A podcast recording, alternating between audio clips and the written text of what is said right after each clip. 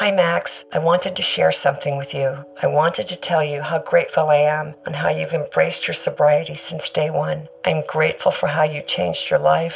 I'm grateful for the love you have for me. I'm grateful for you. Love, Mom. If your loved one is still struggling with addiction, you might not feel like you'll ever get to grateful, but we can show you how. At Caron, we've helped families overcome addiction for 70 years. So if your loved one is ready for something different, visit caron.org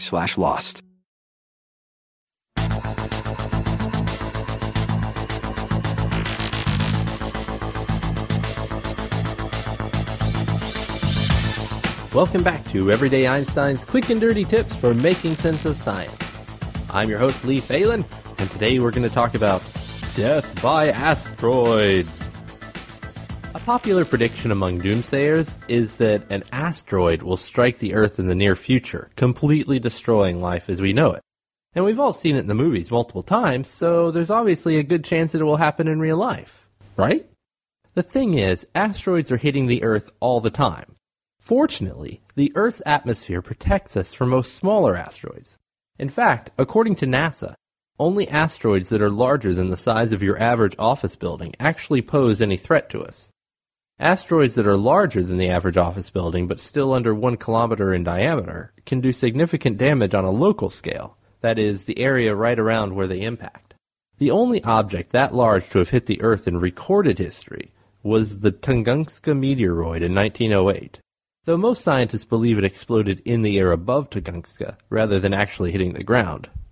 The damage caused by this explosion was constrained to an isolated region of Siberia, which is fortunate as the force of the explosion destroyed the vegetation within a 9 mile radius of impact and knocked over trees as far away as 25 miles. The interesting thing about this event is that nobody actually saw it up close. In addition, many of the early studies of the event by Russia have been lost over the years, this lack of direct information has led to some interesting hypotheses about just what caused this event.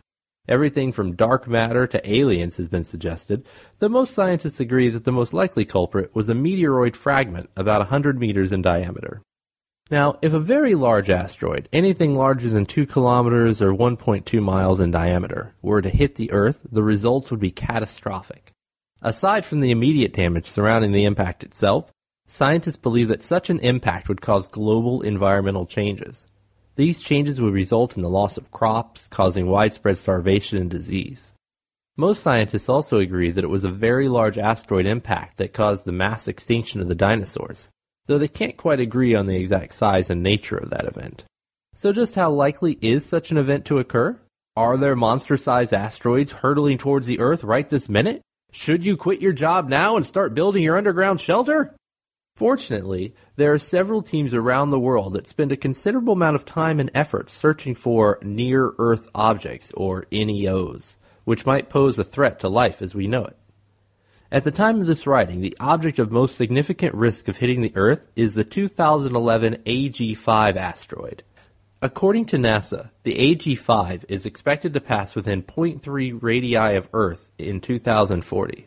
And while the AG5 is relatively small, only 140 meters in diameter, it's still large enough to cause considerable damage. These facts give the event a rating of 1 on the Torino scale, the rating system that NASA uses to gauge the danger of asteroid impacts. A score of 0 on the scale means no danger whatsoever, while a score of 10 means we're all gonna die. According to the latest reports from NASA, there is currently a 99.8% chance that this asteroid will miss us completely. Just how likely is that?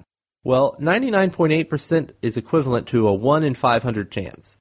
That means that if you were in charge of the fate of the universe and wanted to leave it all up to chance, you could put 499 white marbles in a bag along with one red marble. Then shake the bag up and pull out a marble. If it's a red marble, boom. Now, like all models, this one has a little bit of uncertainty. NASA won't be able to refine their projections until 2023 when they can get a better idea of how Earth's gravity will affect the course of the asteroid. If that happens, NASA is prepared to carry out one of several viable missions to change the asteroid's course. This probably means calling in a team led by Bruce Willis. Now, given the relatively small margin by which the asteroid is projected to miss the Earth, and with what we know about the uncertainty of model projections, you might not want to rule out that underground bunker just yet.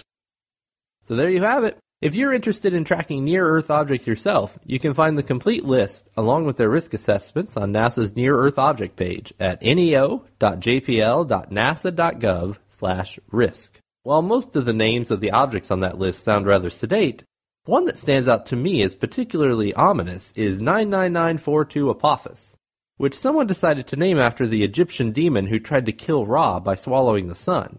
As a disclaimer, everything I know about Egyptian mythology I learned by reading Rick Riordan. Do you have your own tips for surviving an asteroid collision? If so, please share them in the comments.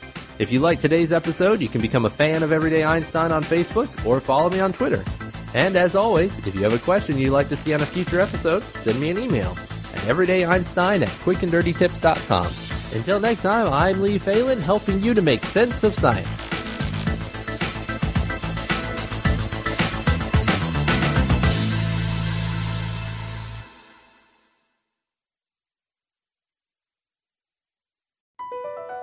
Across America, BP supports more than 275,000 jobs to keep energy flowing.